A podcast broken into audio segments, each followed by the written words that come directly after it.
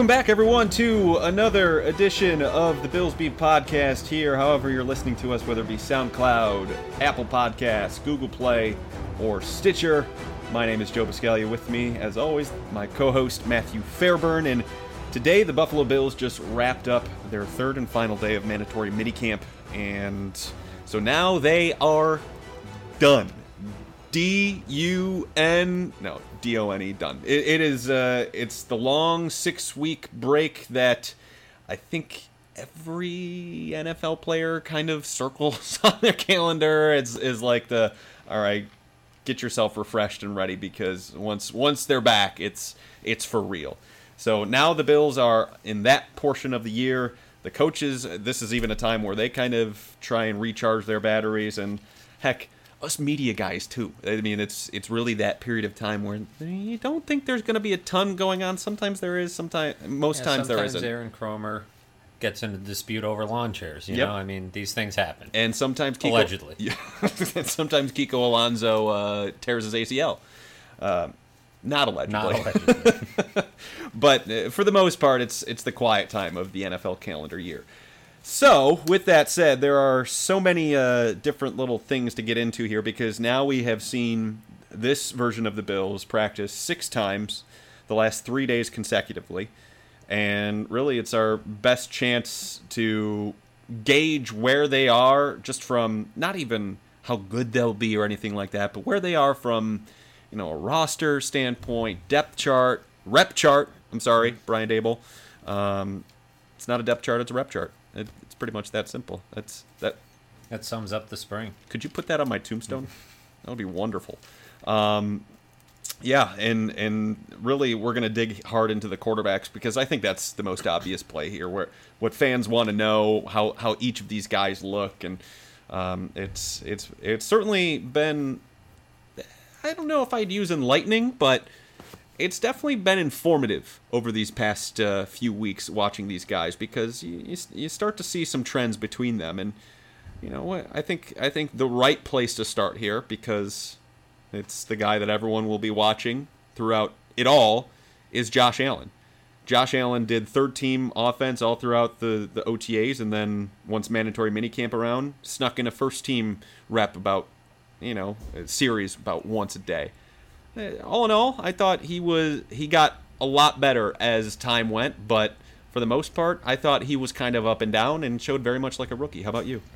Yeah, I don't think anything we saw, you know, necessarily sways your opinion one way or the other. Right. It being, you know, shorts and t-shirts, and Josh Allen, one of his strong points is how he looks in shorts and t-shirts. I mean, that's his thing. Um, I thought he had some really good moments mm-hmm. and showed a lot of what, you know, a lot of the high points that the Bills saw when they drafted him, and seemed to you know, make a favorable impression on his teammates. I mean, remember the tweets?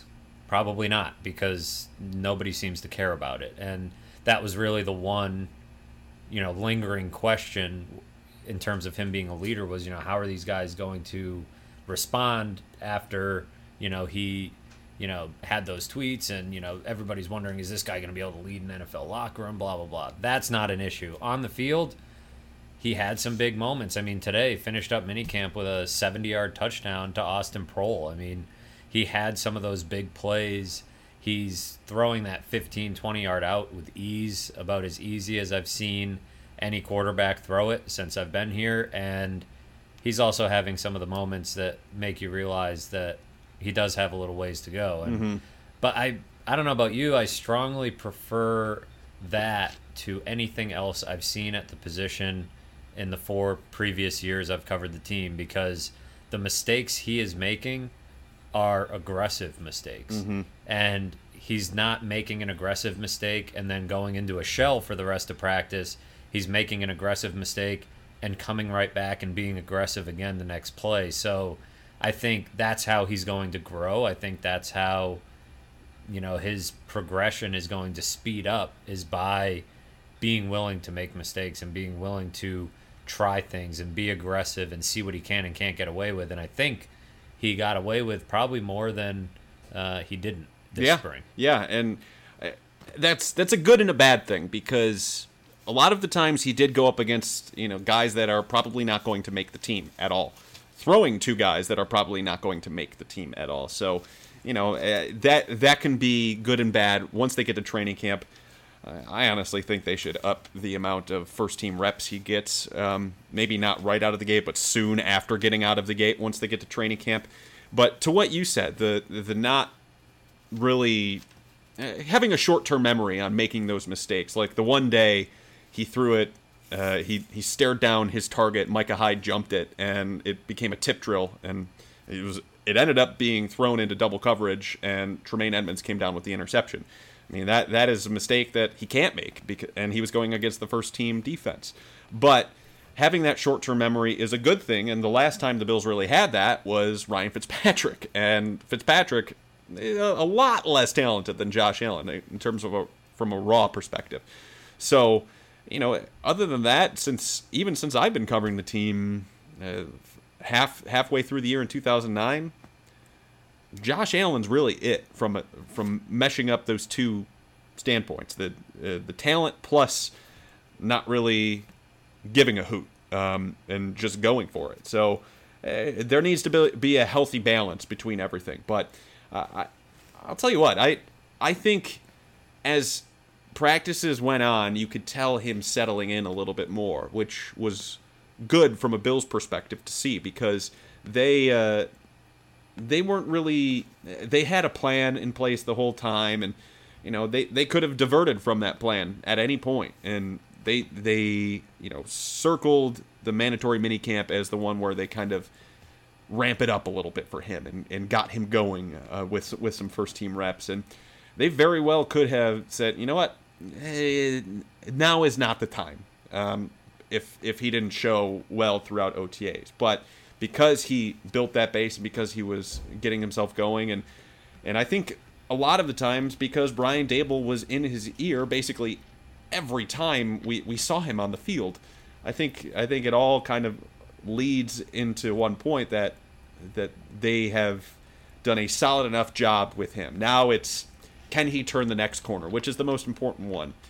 And really they also have to ask themselves the question what type of team, what type of offense are they going to have? If if you have an offense that is just horrid and an offensive line that that can't block anybody, then is it necessarily in your best interest to play Josh Allen right away? And that leads into a discussion that we've had time and time again, but you know, it's something they definitely need to consider. A, when is he ready? B, how is the team around him looking? Because even if he's ready and the team looks like garbage, then is are you running the risk of potentially ruining the progress that you've made throughout the spring and the summer. That that's that's I think the thing that they have to battle with most here. Yeah, and it seems like I mean, it's not like any other quarterback has done a ton to separate himself. And you're looking at a situation where there's a trusted, established veteran giving you the luxury of holding off on throwing the rookie into the fire. I think Nathan Peterman had a pretty decent spring. Mm-hmm. Uh, I thought he looked better uh, certainly looked better than he did, you know, in his two starts a year ago. Um, but still, it's Nathan Peterman. Pads haven't come on, and we're not really sure, you know, how much of that is going to translate and how much of it is going to continue to build, uh, you know, into the summer.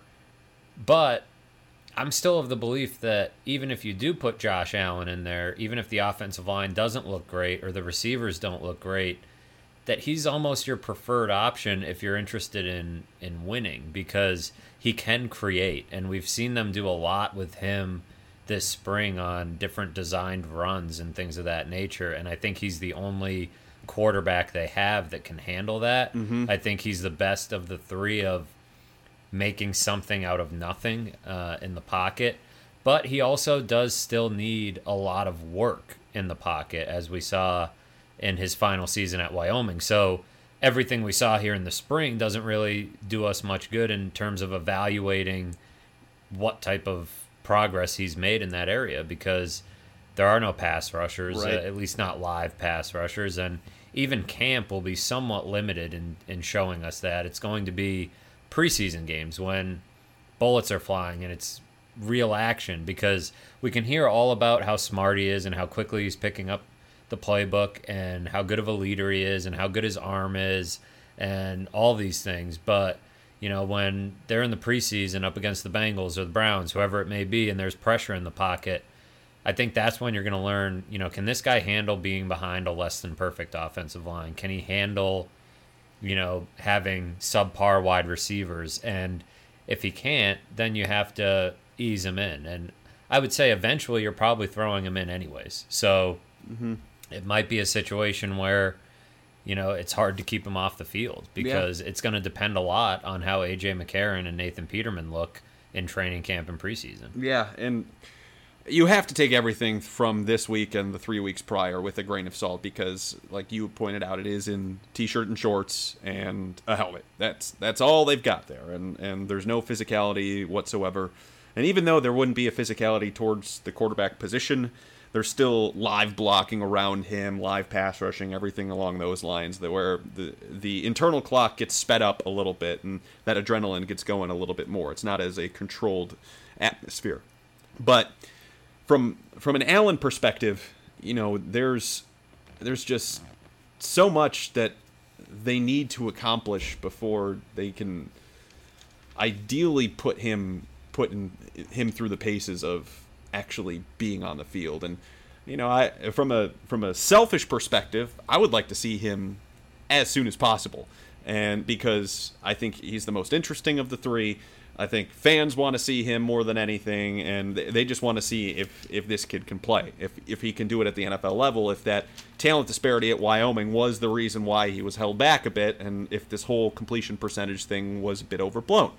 But it all it all comes down to Sean, as always. All comes down to him because it seems he is at times incredibly stubborn. And it really feels like that this plan that they keep referring to, they're not really coming off it. And you could see it very easily, even in OTAs. The most talented quarterback of the three, by a mile, is Josh Allen. But even though that was so evident, you still didn't see Allen get those increased opportunities until minicamp came around, and even then they were they were slight. So And he did pretty well with them. he did, except for the the pick uh, right. to Edmunds. he also had the big play to Kelvin Benjamin. right, And which was, the play right before it. You know, one of Nathan Peterman's been willing to put the receivers in a position to make plays like that, but that was a refreshing use of Kelvin Benjamin that it feels like we just haven't seen a lot. Well, and he was injured a lot. he was injured, but like I said, Peterman's been willing to put the ball up there. McCarron Yes. not so much, but just knowing that he's you know 20 plus yards down the field, and there's a quarterback who can get it there in a hurry, uh, you know, to help him make a play, I think is a, a refreshing element to the offense, and that's part of why you know I think Kelvin Benjamin is in a way an ideal receiver for Josh Allen, and you saw you just get to see a brief glimpse of it, you know. So that's why you know even at, back at the beginning of you know OTAs when we were talking, I was saying uh, let's see what he can do at the very least because you know you're not talking about big time guys in front of him, and until somebody's running away with the job, you know I think it's fair to you know give Josh Allen a chance to, as Sean McDermott even pointed out, get to know these other guys and see how he looks with those other guys. Because it's not even just about how is he going to perform against the first team defense. It's maybe there's something there between him and Kelvin Benjamin that isn't there with the other quarterbacks, and maybe that's true with Charles Clay or whoever else. I mean, they don't even have much else cemented in that first team offense, but Nope. besides McCoy, Clay, and Benjamin. But maybe there's something there between him and Benjamin that you know needs more time, and if he doesn't get the time, then he's behind the eight ball by the you know by the time he does get the job. I'll tell you who there is something between Josh Allen and Austin Proehl. Yes. He loves him some Austin Proehl. Even today, he ended minicamp with uh, a one play drive down the seam where Proehl just gave one move to Breon Borders and he was off to the races. And, and Allen put a perfect ball right on the money, in stride. It's what uh, Brandon Beane's dreams are made of. That type of throw, and he was able to uh, he was able to go down for the end zone uh, to the end zone, and that's how minicamp ended on on that high note from a an offensive perspective. But tell you what, Proehl Proehl is cozying up to the right guy here because if he shows that sort of camaraderie with him in training camp and in the slightest bit, that's only going to up his stock too because they'll say, well, if Allen shows he can depend on this kid, then why wouldn't we go put him in there once we actually go to Josh Allen? I mean, it's all and this is less about Austin Proehl, but I mean, more to your point, he's finding his guys, finding his targets, and finding those favorite targets, and it would be incredible um, for it, it would be incredible for from their perspective if Kelvin Benjamin could become one of his guys because I mean with Josh Allen's ability and willingness to just throw it up just just about anywhere. He's got the arm, he's got that aggressiveness, and maybe his placement isn't perfect, but newsflash, Kelvin Benjamin's right. got freakishly long arms and humongous hands and can correct some of that those placement issues. And he has great timing on jumps, which is a very underrated part of his game. It all comes very naturally to him, mm-hmm. and it seems basketball man. It seems you know very easy for him, and you know, sure he's not fast and he's not always going to get a ton of separation, but everything else just seems you know he covers a lot of ground very quickly. Um, you know, as he's running around, I mean, he's his leaping ability. I mean, he that catch he made that we're referring to was over Tre'Davious White, who, you know, is a pretty good corner. Mm-hmm. And, you know, in talking to Tre'Davious White about it, he was like, "There is nothing I can do. That's just me being short." Which he's not even overly short. Kelvin Benjamin's just really, really tall. Yes. And so, I mean, if Kelvin Benjamin is healthy, maybe the concerns about this wide receiver position will end up being slightly overblown because you've got an experienced slot guy in Jeremy Kerley and then a whole bunch of guys battling to potentially take Zay Jones's job mm-hmm. if he mm-hmm. doesn't come back, you know, and and hit the ground running here in the summer. So I think maybe the wide receiver concerns are a little bit overblown. I mean, you can only invest resources in so many spots at once, and they did a lot to make sure they got a quarterback. And so, you know, when you do that and then you go out and get a franchise linebacker like Tremaine Edmunds, it doesn't leave you with a ton of resources left to, you know, go get a wide receiver who's going to make an impact because mm-hmm. any guy they would have picked in the third round where they picked Harrison Phillips, that guy's probably just one of the guys that's mixing in right now. So I think there's a lot of anxiety in the fan base over the wide receiver position, which is probably warranted. But there wasn't any point in the offseason where I looked and said, oh, there's an obvious option for them to, to upgrade there. You also can't put the cart before the horse, too, because you have to make sure that you have a quarterback before you go investing huge resources into the wide receiver position. And quite frankly, I mean, this is a point that we made on the podcast in the build up to the draft. They spent a second round pick on Zay Jones the year before, and they spent a a pick from this past draft on Kelvin Benjamin, a third rounder. Yeah. So they did put the resources. Exactly. You can't continue, and they use those first round picks on what I think everybody would consider the two biggest needs yes. heading into the offseason. Yep. So that's where, sure, did wide receiver maybe get neglected in a way? Sure, but I don't think it was something where, you know, they looked at their wide receiver depth chart and said, oh, yeah, we got a ton of stars here. They just said there are more pressing needs, mm-hmm. and with the way the draft lined up, it made more sense to take those shots. And like you said, you're not going to, you know, back up the Brinks truck in free agency for the wide receiver position before you even know who's going to be your quarterback. We've seen that show before, and it wasn't in, from a free agency perspective. It was, you know, Doug Whaley trading away a, a first round pick for uh, for Sammy Watkins, an additional first round pick, I should say, and not knowing if EJ was going to hit.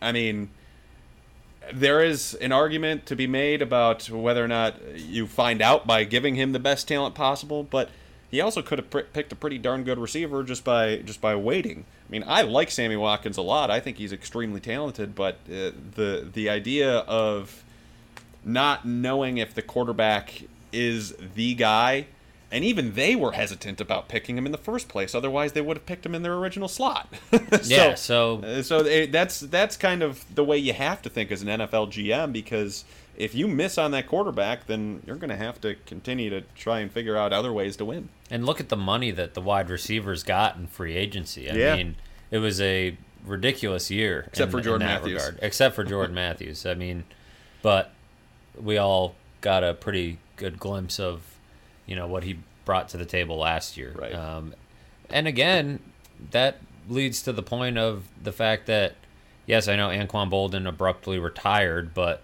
they went to training camp without Anquan Boldin, without Kelvin Benjamin, and without Jordan Matthews. And so there is time for them to add a stopgap type of player, but in the meantime, you know, some I mean that second wide receiver spot, basically everybody's gotten reps there. Cam Phillips, undrafted from Virginia Tech, Robert Foster, undrafted from Alabama, Austin Proehl, who you mentioned, has been up there, Brandon Reilly has been up there. Malachi Dupre was up there I before don't he think got there's hurt. a receiver there that hasn't right, taken a Streater, first time. Andre Holmes, they've all gotten Yeah. a shot, and they're all kind of in the same bucket uh, in in a way. So if he ha- if a guy hasn't gotten reps in that spot, he's probably been in the slot. You know, Ray Ray McCloud, but Kerley's been getting most of the first team run as the slot receiver. So it's really that outside spot opposite Benjamin that's open, and it's kind of being just saved for Zay Jones. You would think. I mean.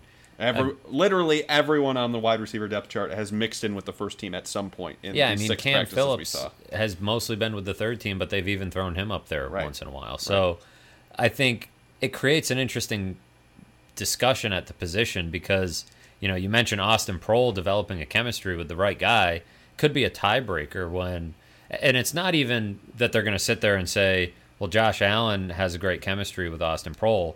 Austin Proehl is going to make more plays because he has that chemistry. Right. That's you know, and that's how you stand out. I mean, it's how Brandon Reilly snuck onto the practice squad last year because you know he developed a chemistry with Nathan Peterman, and they made a lot of plays together in the preseason.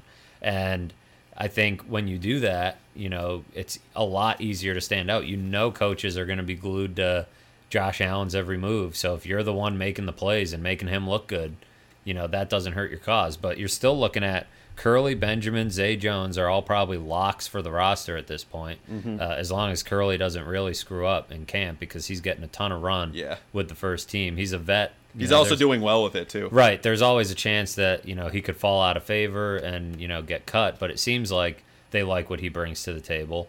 And so, you know, it depends how many they want to keep, but you're looking at Ray Ray McCloud, Austin Proehl, Brandon Reilly, Malachi Dupre. I mean, a lot of guys who have shown brief glimpses and you know they can't keep all of them and that's not even mentioning Andre Holmes and Rod Streater and Holmes is probably pretty safe for the roster given his special teams ability so and he's making some plays so I mean a lot of these younger guys maybe they end up being practice squad guys or or whatever else but it's funny because they're all getting first team reps and we're talking about guys who might end up being on the practice squad Right. Let's get into the the two other quarterbacks here a bit because we talked at length about Allen. Briefly brought up Peterman and, and McCarron, but uh, I to me it was clear as day through uh, in the six that we saw. Now we saw six out of what is it, thirteen total. There was ten OTAs and three man- mandatory minicamp practices, so we saw six of thirteen.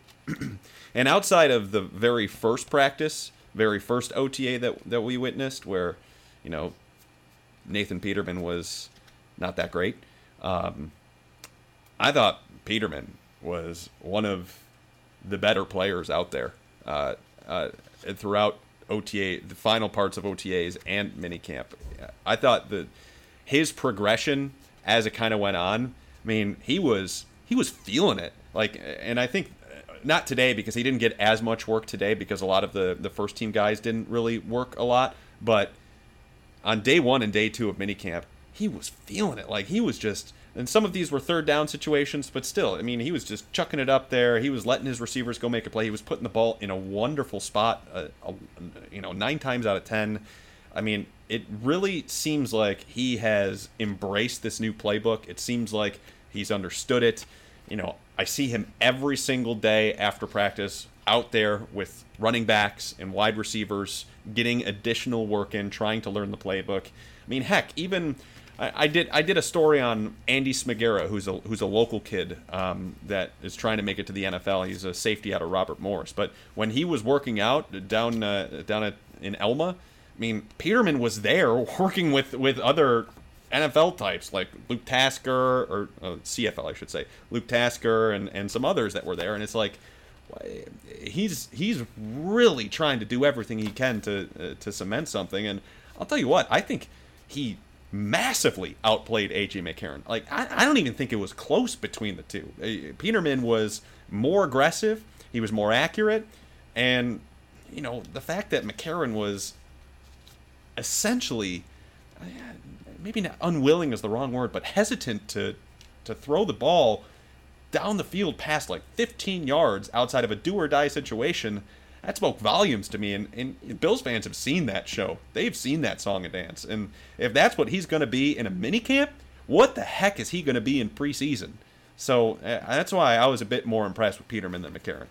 Yeah, this is not the first time we've had a three-way quarterback competition here, right. and I liken AJ McCarron. He's starting to remind me a lot of Matt Cassel. He's the guy that you bring in that you know everybody kind of expects, especially on the outside. People expect this is the guy who's supposed to win the job. You know, you you bring him in. He's the veteran. You know, he's got the most experience of the group, and but he's also playing like Matt Cassel did that spring and summer, which was kiss of death, which was just like same thing, not taking a lot of chances, not really standing out in a particularly bad way but definitely not standing out in a really good way either. So just a lot of you know straight in jagging. the middle. Yeah, he's just a guy, and I don't know if that's a perfect comparison, but it's what I was reminded of watching him this spring. And if that continues into the summer, like you mentioned, I mean, if it's if you're in shorts and, and t-shirts and you're not willing to let loose a little bit and and try try some things out then what are you doing? then i don't know that you're going to do it when pads come on or when bullets are flying in the preseason. And look they didn't pay a lot of money for this guy.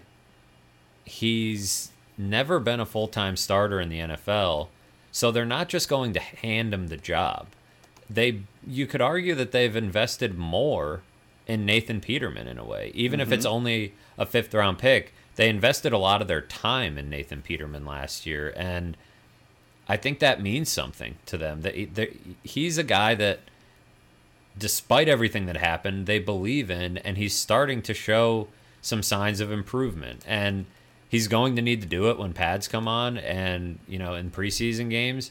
But Nathan Peterman has a legitimate chance to win the starting job. As, he does. As crazy as that may sound, and it certainly won't play well publicly if your number seven overall pick can't beat out Nathan Peterman, just given the perception surrounding Peterman after his rookie year.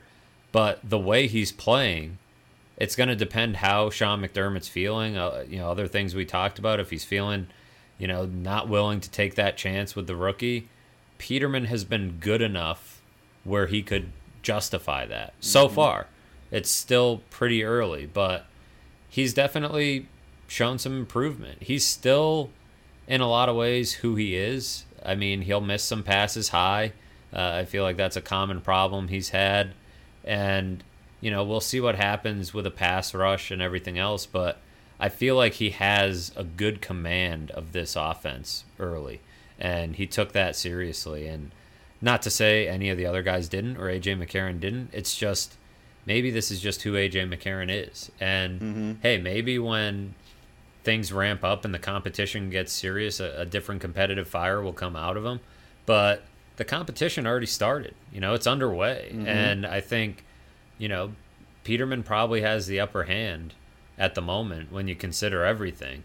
But if they start giving Josh Allen a chance, he may, you know, work himself into the mix as well because it's hard to judge him when he's going against threes, but he's the most impressive plays of the spring, the ones you'll remember. Most of them were Josh Allen. Mm-hmm. Uh, a few were Nathan Peterman here and there, and there was one AJ McCarron at, at some point. He was make he did throw up a couple prayers that that ended up working out. It was day two. It was the very last play of a two, of a one minute drill, and he just chucked it up to Rod Streater, and Streater came down with it. Yeah, so so the last second, the time ran out. Right, and that was the drill. If he didn't do that, it was over. So Mm-hmm. um, I think, all in all, Josh Allen still has the most intrigue uh, of all these guys, which is what you would hope. I mean, that's why you draft him in the top ten. But Peterman's right there, and he's not going away quietly. And this is, I mean, who knows if they keep all three?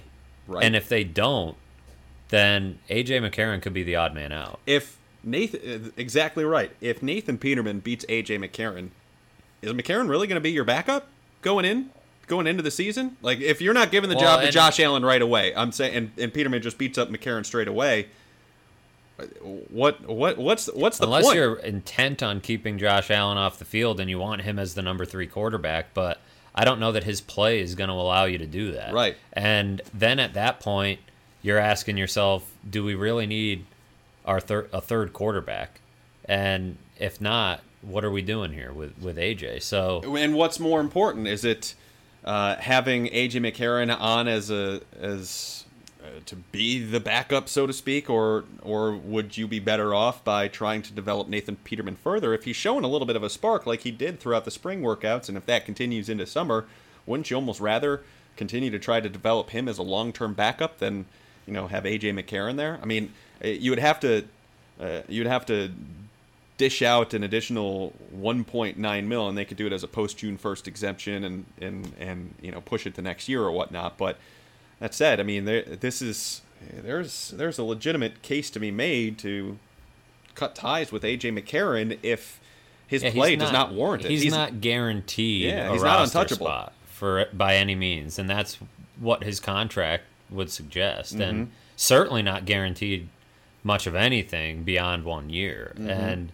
so I think he's probably the only one of the three. he- is, I would think, the only one of the three that is playing for a roster spot. I don't know that they would outright cut Peterman, especially the way he's playing right now. So it's going to be interesting to see how this all shakes out, especially when it comes to how they divide the reps, because that's going to tell you how legitimate a chance they're giving Josh Allen to actually win this job. And I remember a few years ago, heading into training camp, again, three way quarterback competition, Tyrod Taylor was kind of a little bit of an afterthought. It was like we all kind of knew he was the most exciting of the group and was showing the most flashes of potential.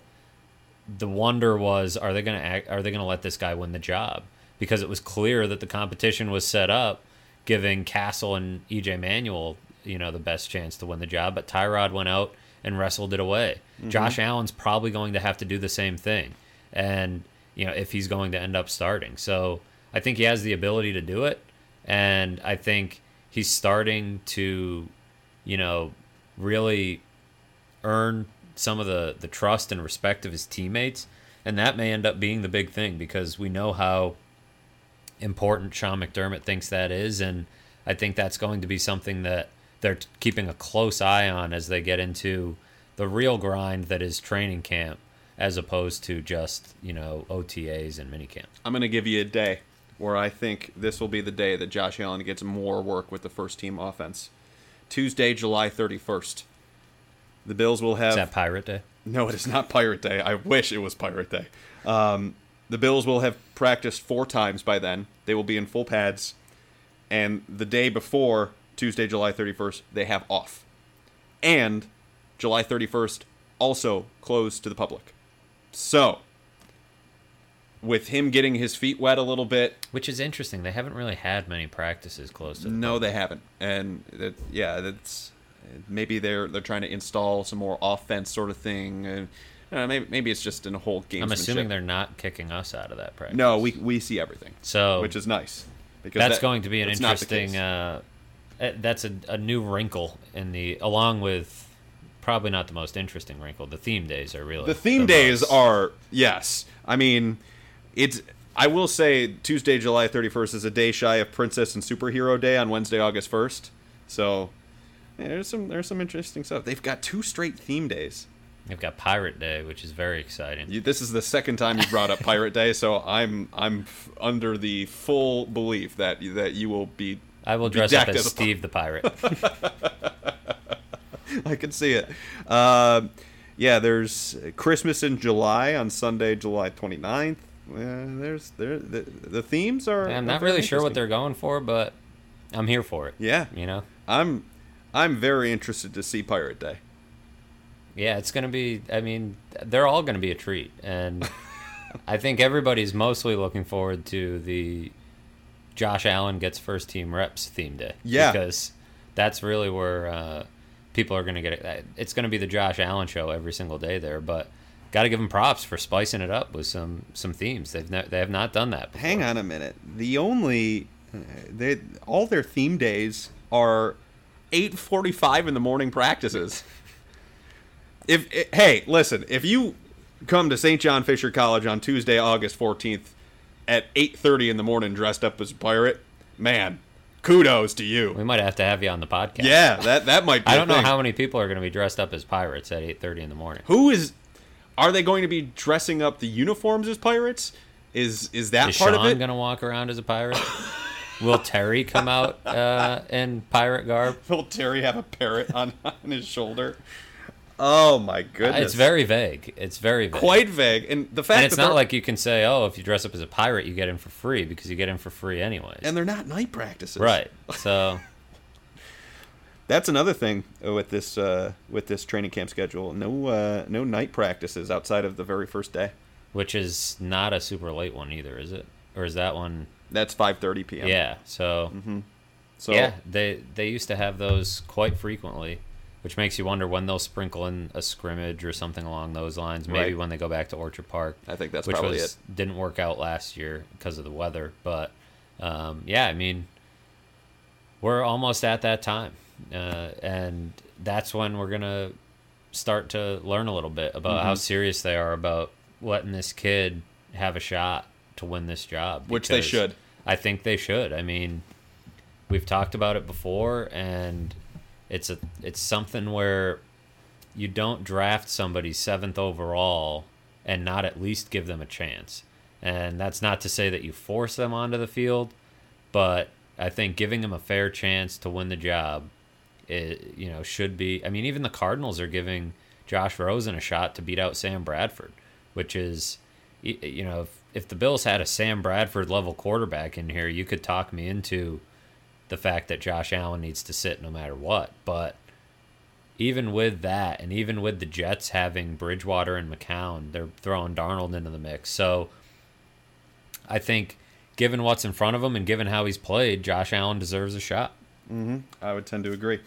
All right, deep dive time before we we bid you adieu. Um, we'll we'll be podcasting as we kind of go on. I mean, both uh, Matthew and I have some uh, uh, going away vacations sprinkled in between now and the start of training camp, so it might not be an every every week ordeal, but we'll we'll, we'll, we'll keep you.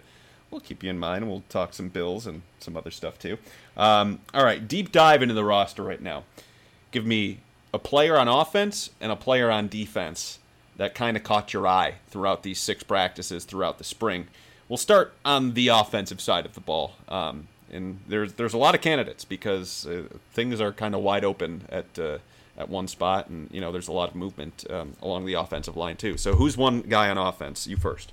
Yeah, you know, we've mentioned a ton of the wide receivers, so I'll steer away from them because, you know, they've been a big focus and we hit on a lot of those guys. One guy that I'm very curious to go back into my notes and just tally it all up, um, but it seems like Marcus Murphy caught like 100 passes this spring because I was writing his number down Hang on, all the time. M I Z. He is a Mizzou man. I'm just Uh, kidding. he is Mizzou made, but uh, he was he's a really interesting case to me because I think you know I don't expect him to be a primary backup or anything along those lines, but the depth chart at running back is pretty crowded. I think there's obviously a spot for you know LeSean McCoy to lead the team in carries by a considerable margin. Chris Ivory brings something different to the table, so he's probably a guy that's in the mix. And then Travaris Cadet, Taiwan Jones, and Marcus Murphy all kind of are in the same mold.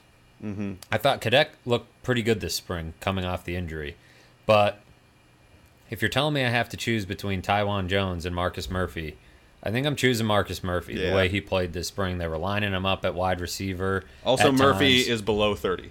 He is, wh- which makes him a rarity uh, in that backfield.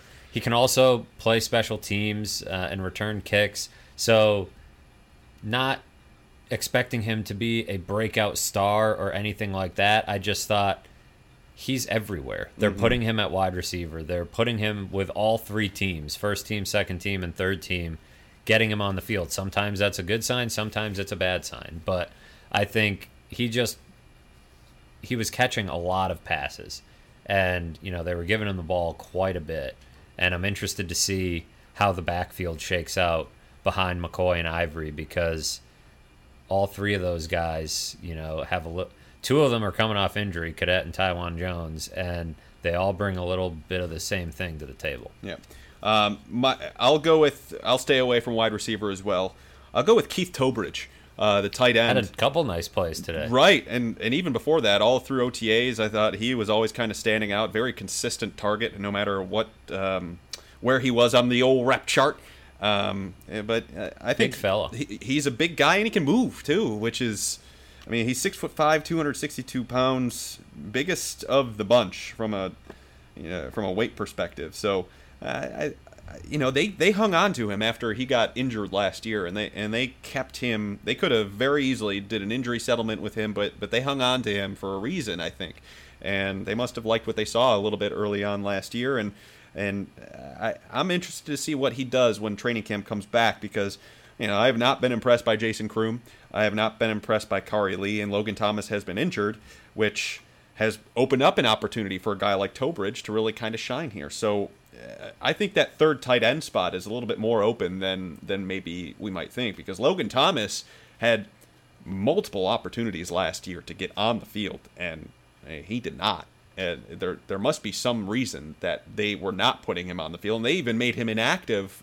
uh, I think a game or two in favor of Khari Lee. And Khari Lee is not really that good, so um, I, I I wonder if Towbridge might be in in line to steal a spot here with, at number three. All right, how about on the defensive side? Who who you got? On defense, it, there was there were quite a few guys I thought that you know were, I mean the whole. I'll stay away from the the starting defense because I just thought Yeah. they they look really good, uh, and I think you know those are all guys that are gonna you know have a chance to really take their game up, and I feel like the defense is going to be a lot better this year. But Levi Wallace was a depth corner who kept kind of moving up, uh, an undrafted guy out of Alabama, a little bit on the uh, you know skinny side, a little bit undersized. Buck uh, seventy nine. yeah. However, thirty three inch long arms. but yeah, almost. he's long, and I think he's a fit, and I think they see that, and I think at outside cornerback, the depth isn't great No. at the moment. I think I I'm really interested in the competition at nickel between Philip Gaines and Taron Johnson, as well as what they're going to do at big nickel uh, with Siran Neal. Uh, I believe Dean Marlowe was working into that mix. I mean, they've ha- they have a few candidates there, but yeah, I thought Levi Wallace sort of you know jumped out compared to the fact that you know he's undrafted and everything else, and he's in a talented, talented secondary, and he's climbing the ladder a bit and making a case to stick around. and Sean loves him. yes, Sean loves him. mentioned him by name, the Yep. one uh, at rookie camp. Yep. So Um, he's already passed by Breon Borders, uh, which has, is at least somewhat surprising because they believed in Borders enough to bring him onto the active roster last year. But you know, he's, Wallace has been showing well so far. Again, shorts, t-shirt, helmet. So we have to see what happens because things, especially for a slighter guy like that, when they get a little bit more physical, we have to see if he can stand the test. Excuse me. I was actually going to say Levi. Wa- wow, here we go again. I was going to say Levi Wallace. But I think outside of Levi Wallace, one guy that that stood out to me in terms of moving up the depth chart a bit was uh, one guy that you also kind of mentioned, Dean Marlowe. Um, I don't think Siran Neal is locked in as that fourth safety. I really do not. I mean, maybe Rafael Bush is locked in as as the third safety. I'm I, I'm a little bit more convinced about that than I am Siran Neal. But I look at Dean Marlowe. I mean, he is another long defender. He's very strong, very um, um, an imposing force. He moves really well out there. He, he's really caught their eye by putting himself in the right position a lot of the times, and you know he's uh, he's uh, you know just watching the, the defensive backs work and and seeing their uh, their positional coach you know be very complimentary of him and always and always talking with him. I, I think Marlowe has a chance if if he can capitalize on on a good spring to potentially even crack into the roster. Now, there's there's not going to be a ton of uh, spots around just just to grab. I mean, this is we're talking about two, maybe three bubble spots by the end of it all. But I, I think he's firmly in the competition for one of those spots, and uh, you know, him getting up to the second team defense by the end of minicamp is certainly. Um, conducive of, of thinking that, that he has caught their eye a little bit. Certainly more than either of the McCray safeties. Yeah, and I think like I mentioned, if he can prove suitable for that big nickel spot, then all of a sudden, you know, that opens up a legitimate role mm-hmm. for him. And same goes for Siran Neal if he steps up. I mean, he seemed a little lost this he, week, and they're throwing a lot at him. They are because I didn't mean that uh, as a as a like a really uh, strong thing against him. It, but it just seemed like he the rookie part was kind of eating him up a little. And bit. that's you know almost by design. This is a guy who played linebacker, cornerback, and safety in college, and they're putting him at safety, but also giving him a chance to be that you know big nickel that they used in Carolina, which they didn't really use last year. Mm-hmm. And today, you know, Sean McDermott didn't necessarily commit to using one he basically, you know, but they're open to it and they're looking at a few guys for that role. And I think that's going to be the path to the roster, assuming that Rafael Bush is safe as the third safety. That might be your path to the roster as the fourth safety if you can prove that you can fill that role, which, you know, allows you to cover bigger slot receivers or come off the edge. I mean, they ask a lot of, of that guy. You know, Shaq Thompson did it in Carolina, um, but I, am interested to see if they do use it, um, which we might see a bit in games or maybe more as the pads come on in training camp.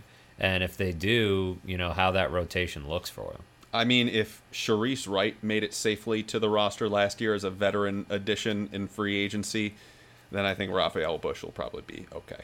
Yeah, he's been. That, that's that's my. Take. I think they need some semblance of reliable veteran depth yes. behind you know in the event that Poyer or Hyde gets injured. Right. And then maybe the fourth guy can be a versatile guy that can move around a little bit. Which is also probably why Philip Gaines will probably be safe too by the end of it. And even if he doesn't have a, a starting role, again, even if you throw four corners out there, you know you can throw Taron Johnson and Philip Gaines out there as, as slot corners. So I think having a couple guys competing there isn't a bad thing at all. Uh, and say, the whole defense, I think, I'm interested to see how the line looks, how they start to come together, because mm-hmm. plenty of question marks there with new additions and uh, some aging pieces, and Shaq Lawson, you know, kind of caught in you know the mix of it all, and maybe not really having a spot. Uh, so, mm-hmm. and how about the comeback of John Miller? Yeah, John Miller has first team right guard without the much offensive line.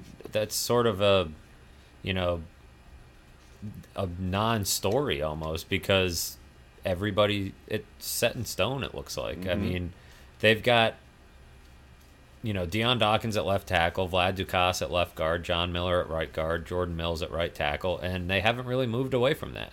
Uh, the only two guys rotating are Russell Bodine and Ryan Groy. Mm-hmm. So I think the offensive line looks pretty set in stone, and it just goes to show you that every coach sees something different in a guy, and John Miller kind of has a new lease on life, and he was a third round pick once upon a time. So and he did play well his sophomore season. He did. So he was injured a lot last year, and I think he's a guy that that could you know bounce back. Uh, maybe the off again like wide receiver. Maybe the offensive line isn't as bad as it looks. I mean, Ducasse was fine last year. If Dawkins makes a jump, left tackle should be okay. And Jordan Mills has been Jordan Mills. He's okay. He's not great. He's not terrible. Uh, he's a veteran. Um, he's, and he he's more so neighboring terrible than he is good. If you had to pick one, you maybe you would do that, but He was one of my lowest rated guys. he's a year. very very nice guy. Yeah, really nice but guy. that doesn't really. You don't protect a quarterback by being very nice. no, Um, certainly not. You can't throw compliments at a at an edge rusher and expect him to lay off your quarterback. But you could try. You could. It's it's a strategy worth trying. I think he's fine. He's Yeah. okay, and ultimately they'll want to upgrade. But if John Miller bounces back, all of a sudden your line's not looking terrible. It's certainly not great, but uh, I think you know they're in a position to be okay there. And hey, the sooner you get a five and stick with them, the better off you are. Yep, totally right. All right, that's going to do it for us on on uh, this episode of the Bills Beat. Uh, we will talk to you. Let's let's reconvene next week, and I don't know what we're going to get into, but we'll get into something. Maybe Pirate Day a little bit more. That'll be good. Ooh, maybe we could do that giveaway. We're getting close. If We- we- people go, We could we could set that up. Um, if we, I think we settled on. I can't remember if it was Jake Plummer. Jake Plummer and the Bills jerseys seemed to be the two Okay. consensus, and Okay. we're supposed to meet up with Buffalo Wins when he's in town this summer to retrieve said jerseys in exchange for adult beverages. you so, didn't you didn't even tell me uh, this plan.